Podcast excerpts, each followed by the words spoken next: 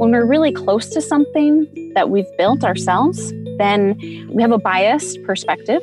We're making some assumptions. And so, a key aspect of design thinking practices is to have cross functional teams, pulling in externals, pulling in folks that aren't necessarily who you work with every day, getting different perspectives on role, level in the organization, time, gender, race, all of the diverse perspectives pulled in help us to test for bias and see past assumptions we might be making that then would be viewed as design flaws. Welcome to the Best Self Management Podcast. I'm David Hassell. And I'm Shane Metcalf. Me and David have been working together along with our co founder Nazar and all the amazing other people that are a part of 15Five for the last seven years. And we are not the same people that we were seven years ago. One of the things we're a big stand for is like, how do we actually embrace the whole person and understand that can we support someone in thriving in their whole life? And if we do, then they're probably going to contribute more at work. Your mission is to attract the best talent, retain your high performers, and maximize everyone's potential. Our special guest today is Vanessa Shaw. Vanessa Shaw is founder of the Workplace Lab, the design thinking incubator for HR and talent leaders. She supports leaders to bring empathy and creativity into the workplace, whether working with United Nations, military cadets at West Point, or at home in Silicon Valley with tech companies. She helps people answer the question Can my job be an expression of my creativity? Thanks so much for being here with us, Vanessa. Great to have you on the show. Likewise. Thank you.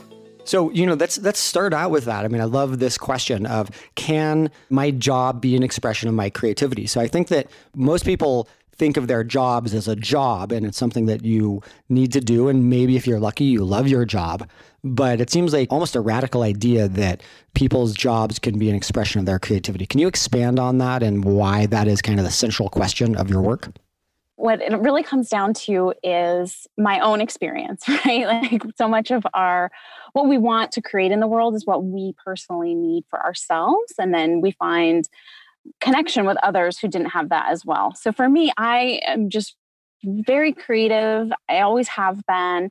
And I didn't always feel that it was viewed as professional. I like to draw. Before uh, graphic facilitation and doodling was viewed as you know a great way to make a flip chart interesting um, i was kind of hiding in the meetings doodling on my papers feeling a bit ashamed of that habit of mine that i needed to grow out of it and that it wasn't okay for the workplace. And that's just a small example of how we put this label on creative activities and creative ways of being as something we need to leave behind in our youth and become adults that no longer do those things. And now we're lucky, I feel lucky to live in a time when the business world does see value in creative thinking, creative activities, but I still think we have a really long way to go. And there's lots of research that I've been following over the years that also links creativity to how we can relieve stress.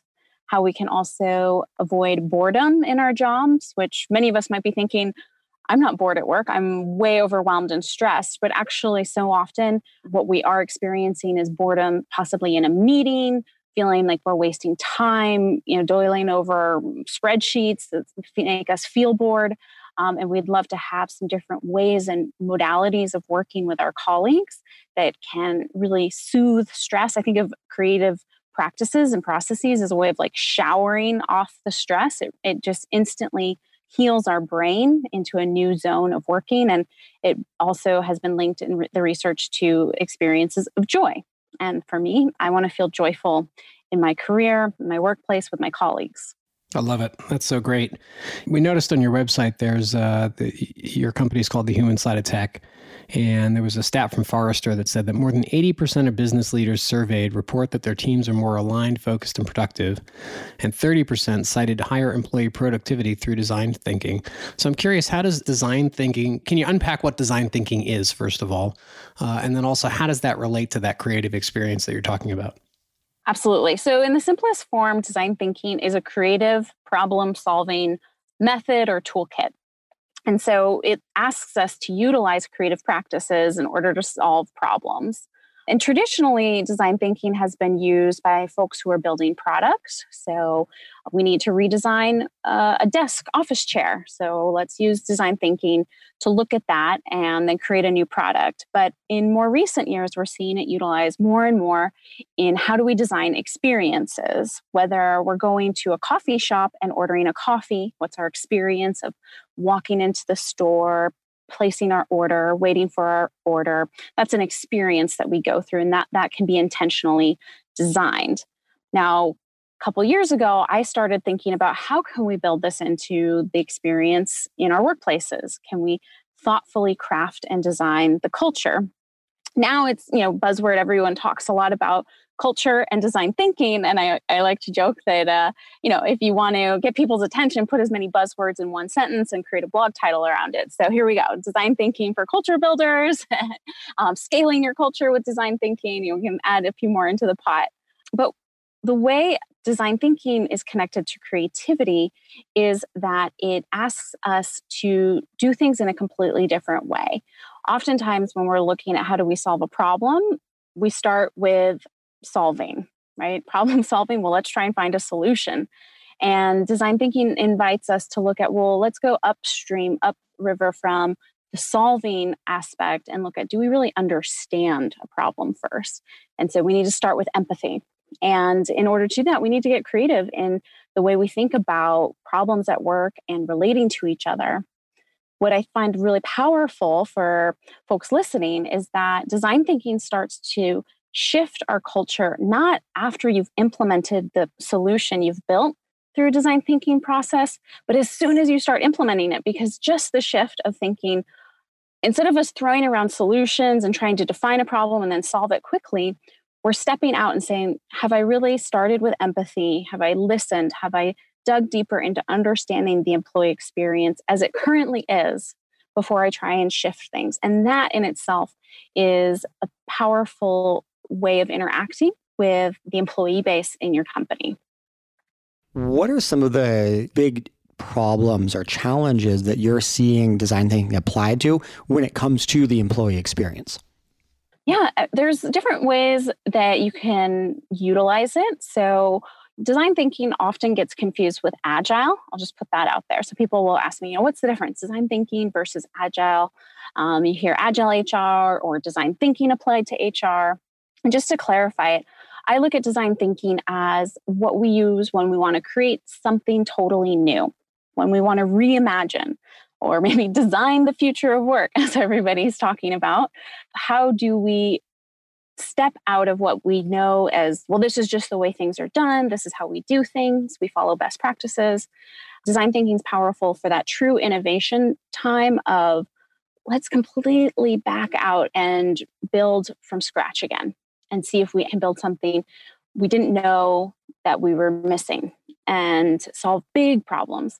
And then agile is sort of the implementation, the ongoing management of an initiative once things have been prototyped and tested, then kind of implementing it into your company and then looking how you can scale it. That's how I think of how to utilize those two different um, practices and, and toolkits.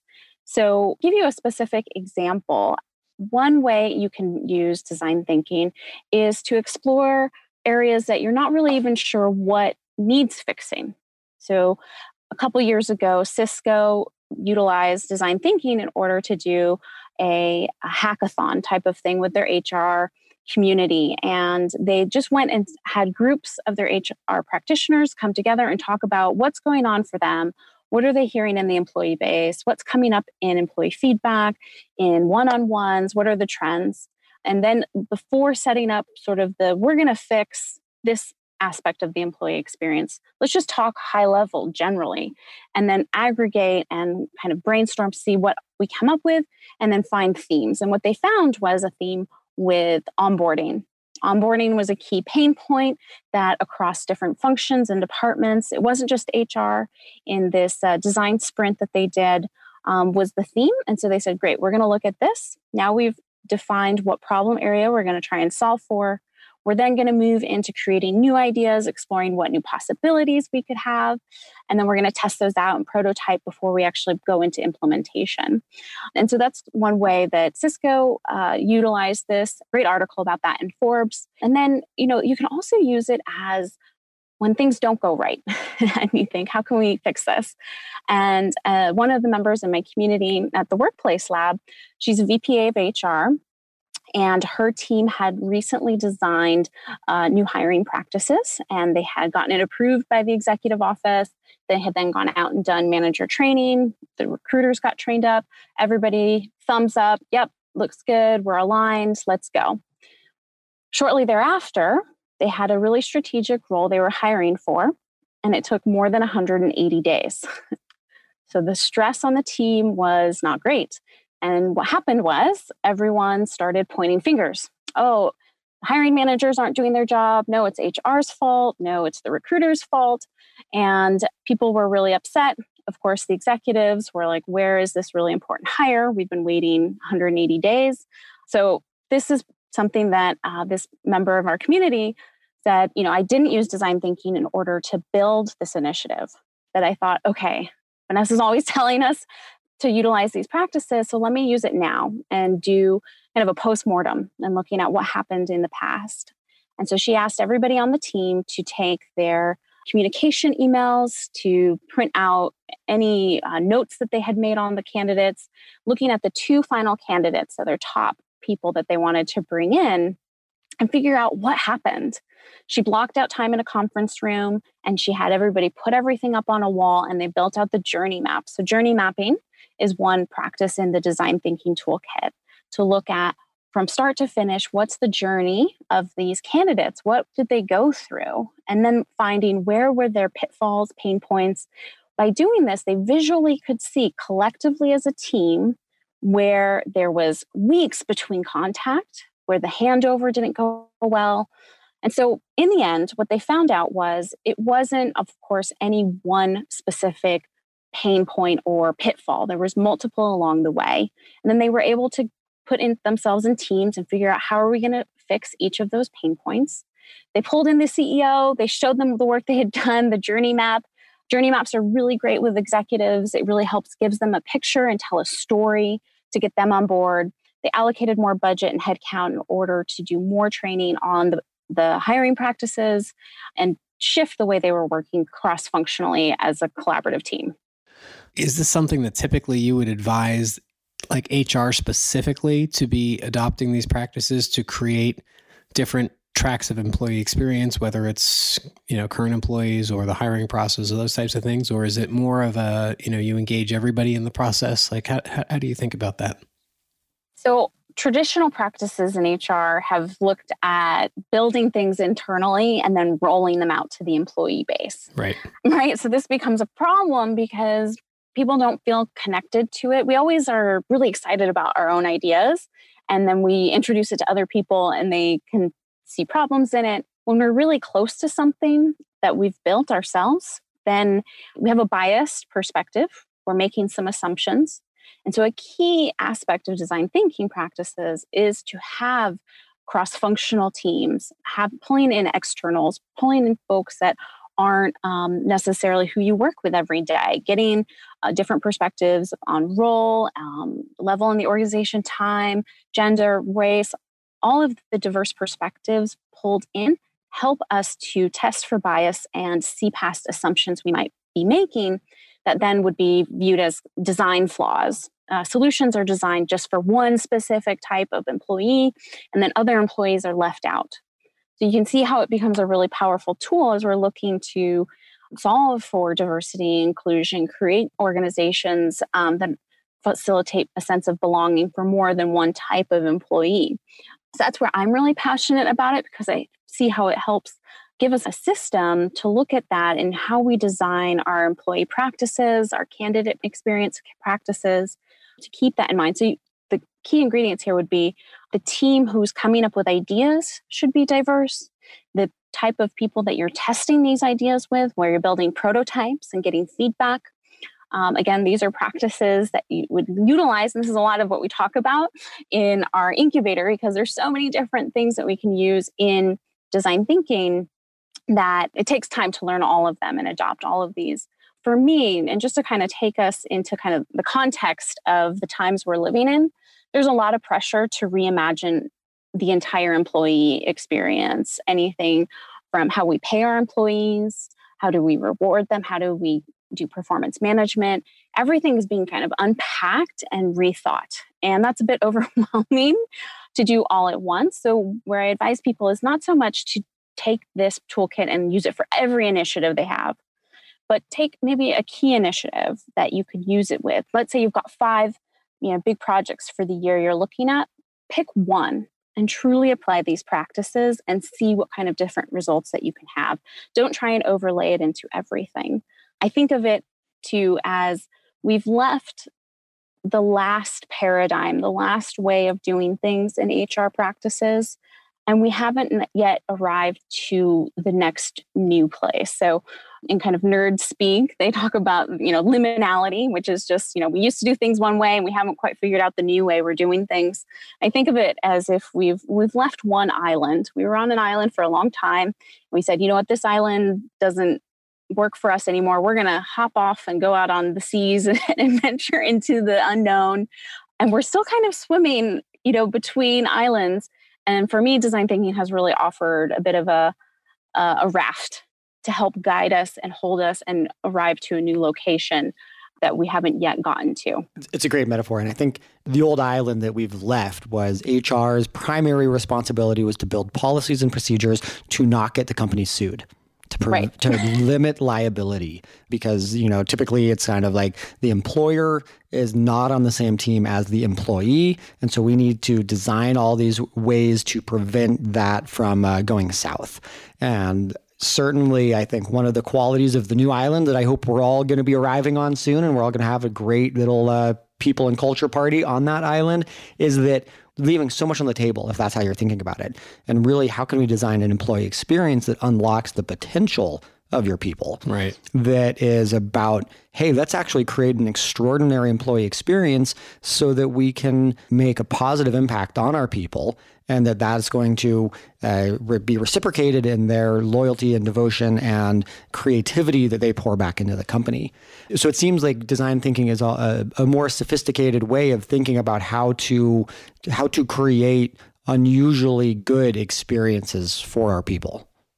Yeah, and you know, Shane and David, I'm sure you've seen this with your customers too. That you know, to create an extraordinary employee experience, right? Like high bar we're all trying to reach. And I see a lot of really amazing professionals in the HR world working really hard to hit that and feeling overwhelmed by not having all the answers, not knowing what to do, going on online forums, you know, posting questions, who knows how to do this? Who's doing this? Where's the answer? I'm I'm trying to find a quick solution to move quickly. And what I also love about taking this design thinking. Sometimes people use the term human centered design, which is also a nice way to refer to what we're talking about. It's that it gives us permission to not have the answer. And it invites us to be in the learner mindset, growth mindset.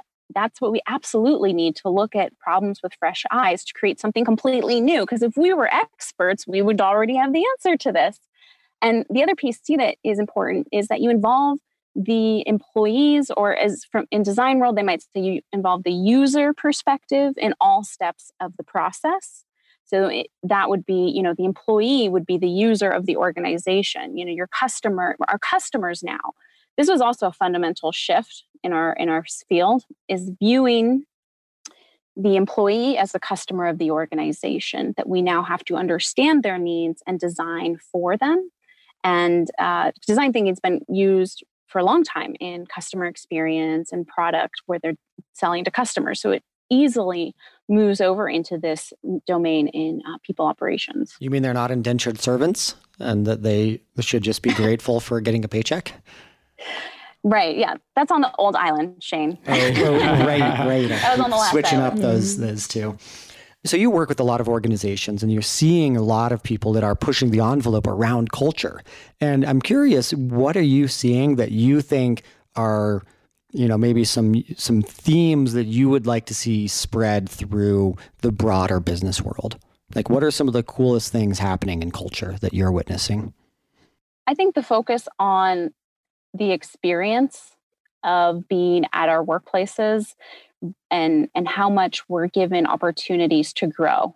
That's where the dialogue is moving and less of you know throwing perks and bonuses is is really shifting to giving people the sense of purpose giving them space for their own creativity to develop their mastery of something um, to feel like they're not a number that their unique special gift that they have to bring to the world is is being utilized at the workplace. And that's not an easy thing for us to facilitate. It's not an easy you know my whole life journey those will be questions i'll be looking at. You know what is my special unique gift and where can i best utilize it? So it's a personal journey but also something that our workplaces are starting to shift to to offer us. I think you know the tools that you provide absolutely help support that and understand that you know the, these are fundamental questions all of us as people have about our, our lives and the work we can offer. So that's one thing. And, and um, why do why do you think that is so important? Like why is that actually critical for businesses to lean into? Like it's great for the individual mm. but why do you think it's important for the businesses?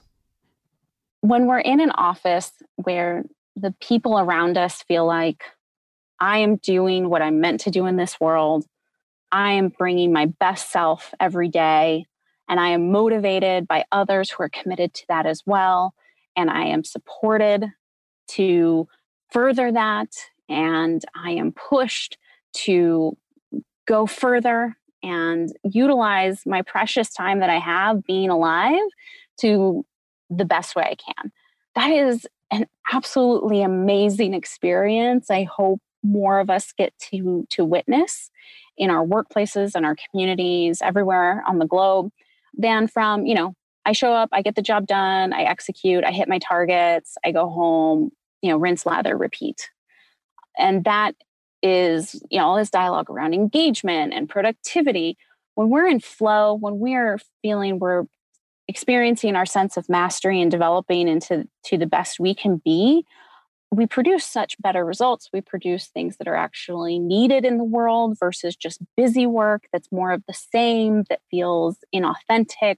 I think people are becoming a lot more critical about what they purchase. You can do a lot more research now. You're, you know, there's a lot of um, you know cheesy marketing tactics that people are pretty smart about and and don't want to have anything to do with. And and if you really truly think get to the core of what your your value is in your your people and your individual self then that shines through in your brand and your business. I mean companies are made of people.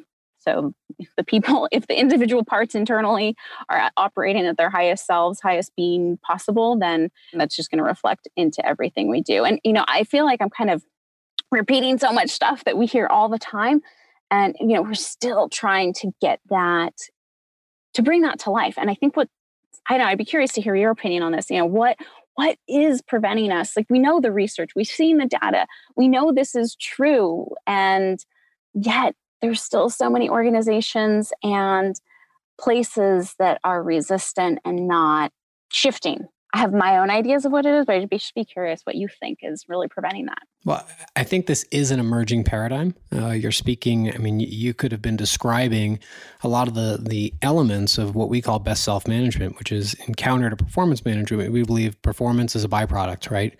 And that it happens as a result of focusing on something else. And performance in this day and age, which is linked to creativity and innovation and right? It's not about how fast you can type on the keyboard. It's what you produce through that. If you're a writer, it's the quality of the writing. Do you actually reach your audience? If you're a, a software developer, you're you writing great code? There's a creative aspect to it. And when we support people in being and becoming their best selves, right? And they're in that flow state and they're collaborating and they have healthy relationships with each other and they're they know what their strengths and their gifts are and it's aligned with their role, right? Magic happens right for the individual and for the collective and we're, we, we're seeing that at 15Five we're seeing other companies who are adopting this new paradigm i think to answer your question about what's preventing it change i think change takes time people in culture and society are so ingrained in old ways of doing things it takes it takes time for those things to just change out and i think uh, you know there's different people who have i think a different sense of uh, and willingness to jump onto and into a new paradigm. It's safe to do what's always been done. It feels safe to just, you know, kind of do what you've always done. And uh, I think as we see more companies who are wildly successful operating in this new paradigm, more and more people will come along. If you think about that uh, mm-hmm. uh, law of diffusion of innovations, if, if you ever read uh, Crossing the Chasm, he talks about, you know, the innovators, the early adopters, early and late majority, and the laggards. And new ideas and new paradigms and things move through society per that curve. I think we're still in the innovator early adopter phase. Um, I think we're mm. nearing the point where we're going to cross the chasm into that early majority, which is which is going to be a sea change. I think the old guard is going to turn out, turn over, and people, employees particularly, are going to have so many opportunities to work at organizations that buy into and believe that this is the way to drive high performance and build great companies that the old companies are going to be forced to change because they're not going to be able to compete for talent. I love that. And I want to see that come to life. And that's, you know, why I'm so excited about the work that all of you and the team does at 15Five, because that really helps um, give such tangible tools for us to utilize to get there. And um, just holding out that message that this is where things are heading and this is where things are going. And i absolutely agree. You know i think you know change is hard and it's easy to be stuck in our ways. I think at the fundamental level you know, a lot of it is just fear. Like we don't know what it's going to look like. I mean i think it's going to be way better and way more amazing and and joyful and fun and connected. But you know i think i think one of our biggest leverage points is because we know that it's hard to change the culture of a large established organization. The values are pretty deep in the DNA. You can change, but it's much harder. I think one of our biggest hopes is actually getting these ideas planted in emerging companies, companies that are still malleable, still searching for their identity, that are are open to okay, great if I actually create a solid why and clear values to run my company by, that's actually best for business. And so I think that we can get the this design thinking approach to engineering extraordinary cultures into early stage companies, and that is how in a decade, two or three decades from now, we'll have this be the default rather than an exception. Right. And I think you know when you mentioned that whether it's two or three decades, whether it's five decades, it's it's one decade. I'm sure that it is happening. I can see it happening. It's happening faster and faster. And I think for those of us who already see this as the obvious way things should be done, and you know having to live with the gap of okay, well it's it's not the dominant paradigm, but it's so obvious to us that it's the better way of doing things. It's it's a matter of holding the vision standing for it, communicating about it, preaching about it, and having a lot of patience. Trust and patience. Yep. Um, Vanessa, yeah. so I'm, I'm curious for you, uh, you know, because I, I, can see how a people and culture team could take this on, but how could you create more collaboration between the people and culture team and the executive team? You know, I think that that's one one of the things that's always been really great about 15Five is that as a founding team, we were all aligned on this. We were all clear about engineering an extraordinary employee experience. How can people leaders think about using design thinking to create broader enrollment and buy in with the executive team? Well, so Deloitte had the human capital report trends that they do annually, and the 2016 report had an entire feature on HR and design thinking. So, of course, my heart was so happy to see this. And they did a lot of research and actually found that of this uh, executives interviewed, 97% rated design thinking for HR as important or very important. So, we've already got a really high level of buy in from the top. And I really see that because design thinking has been applied into different departments already. So it, it's not a new method, it's just more recently being applied into our people operations, our talent operations function. That's one piece that I think about. Um, there's also, you know, the evidence from this, this report showed that teams that were bringing design thinking practices into their HR function were five times more likely to have high levels of engagement amongst their employee base.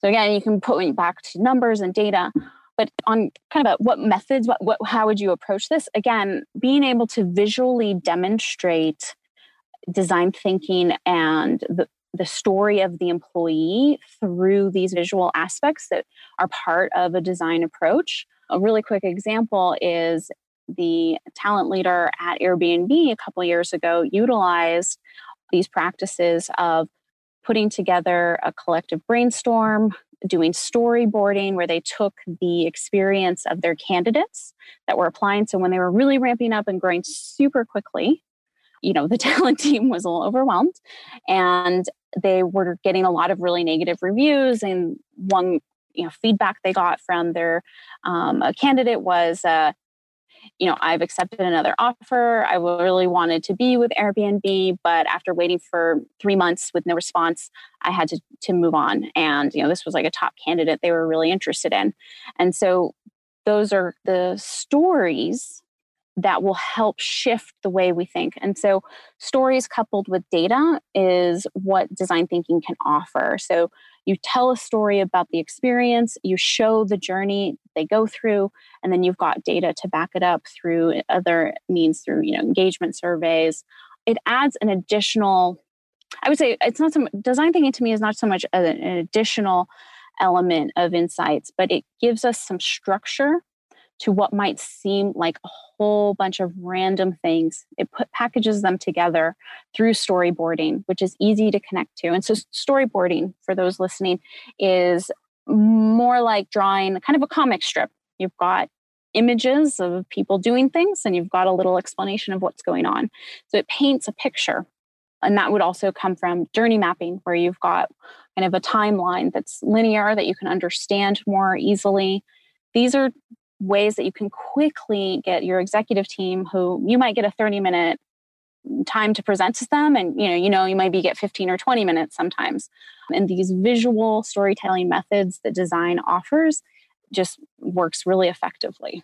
Okay so i'm sitting here and i'm feeling two things. One some inspiration around oh okay cool. How i could probably use more design thinking in plotting out some of the the initiatives for 15Five this year and simultaneously, I'm feeling terrified and overwhelmed, and like uh, I have no clue actually where to start with this. So, you know, this is a nice little teaser, and, and I think you're selling design thinking well, but where do you go to actually learn how to do it? Like, what's the actual meteor trainings that somebody would need to go through to become good at design thinking? Well, so I mean, I have my workshops and we have our online community, which is our, our incubator for design thinking, which is exactly to address this because I had the same question. I said, Where can I learn about this? How can I create a community? Because we don't learn these practices very well if we're all by ourselves in a vacuum. And since these are practices that are somewhat new, it, it, there isn't a huge network already established of other HR practitioners who are applying design thinking. And so we're learning together. This is good, right? So that's how, you know why I've built the workplace lab. But just for our listeners, you know what I would offer is think about when you hear somebody in a meeting sharing the word idea I have an idea. Why don't we try this? How about this? That I think of as a trigger word. Idea being a trigger word because an idea is a solution, it's offering a way to solve a problem. And we get really stuck with thinking that's where creativity is supposed to live. And how can we invite those people in the meeting to think about have we empathized with what is currently happening so that we are ready to start coming up with ideas? Are we trying to solve something before we've really sought out to understand it? And so, one of the ways I think about design thinking, there's you know many visual images how to map out what is a design thinking process, but there's three key questions we can ask to kind of flow through our design thinking process. So first, we start with what is true. So what is currently true? What what already exists? just looking at it with curiosity and understanding. I think of that as like when you go to a new country, like, what is this place? What what is true about here? What is it like? And then moving into what could be. So that's the ideation, the exploring. Well, how can we look at a whole new way of opportunity here? That's the brainstorming and sky high as uh, looking at as high as the sky can go, the wild and unlikely ideas, and then we come back down to earth and we look at okay, what is going to work? So the three questions is what is, what is true, what is currently true, what could be, and what works. So those are three grounding questions to, I hope, demystify a little bit of this body of work that I completely agree can be overwhelming. So thanks for bringing that up. Um, is that helpful? I can share yeah, a couple no, other super helpful. Too. You know, and I'm thinking back to what you, you know, your question, answering the question, can my job be an expression of my creativity? And the, you know, what you mentioned earlier about the importance of having diversity in the teams who come together to do this thinking. You know, we talk a lot about one of our core values is maximize our zone of genius. And it's really a recognition that we all have a unique uh, array of strengths. And you know, if, even if you do the Clifton Strengths Finder, there's some crazy stat about how un- infrequent it would be that you'd have the same strengths as anyone else. One in 33 million. Okay, there we go. Uh, or the same in the same strengths in the same order. So, you know, having a diversity of strengths and perspectives where people get to use those as a source of their creativity in this process, I, I, would imagine would be fulfilling in, in and of itself, an opportunity for people to express their creativity and create new future possibilities. So I can definitely see the power of that. You know, and also people really love to contribute to what's being created for them. So we're we're creating culture and we're creating employee experiences for our colleagues. So they want to be a part of that conversation. And when we do interviews and empathize with people and listen to their story, when we then uh, build out a prototype and then check in with them and say, hey, is this going to work? What do you think? Give me your feedback before I'm rolling it out and launching it in a pilot. They get to help evolve it. And when we've contributed to it, when we've made a part of it, we feel like we want it to be successful. I think the, the lesson is people want to be involved. Engage your employees in creating the culture. Don't have culture be something that, oh, people in culture own culture. 100%. I mean, you know, I mean, as mm-hmm. a chief culture officer, this is something that I'm constantly going on about is that every single person co-creates the culture with us. And so can we create ownership of those processes? Vanessa, thank you so much for joining us today. We're out of time, but really, really love the thoughts around how we can be designing, how, how we can be evolving the way that we create our companies. Absolutely. And is, is there somewhere uh, our listeners can go and, and find more about you and your work?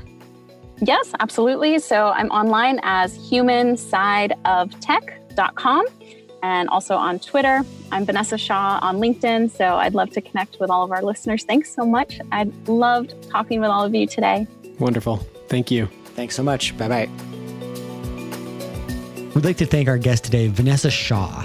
You can learn more about Vanessa and her human design thinking approach to building culture at humansideoftech.com. That is humansideoftech.com.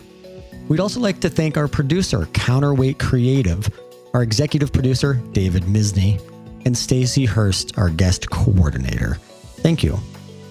You can also visit 15five.com forward slash podcast. That's the number 15 and the word 5 for more information on today's discussion, additional resources, and special offers.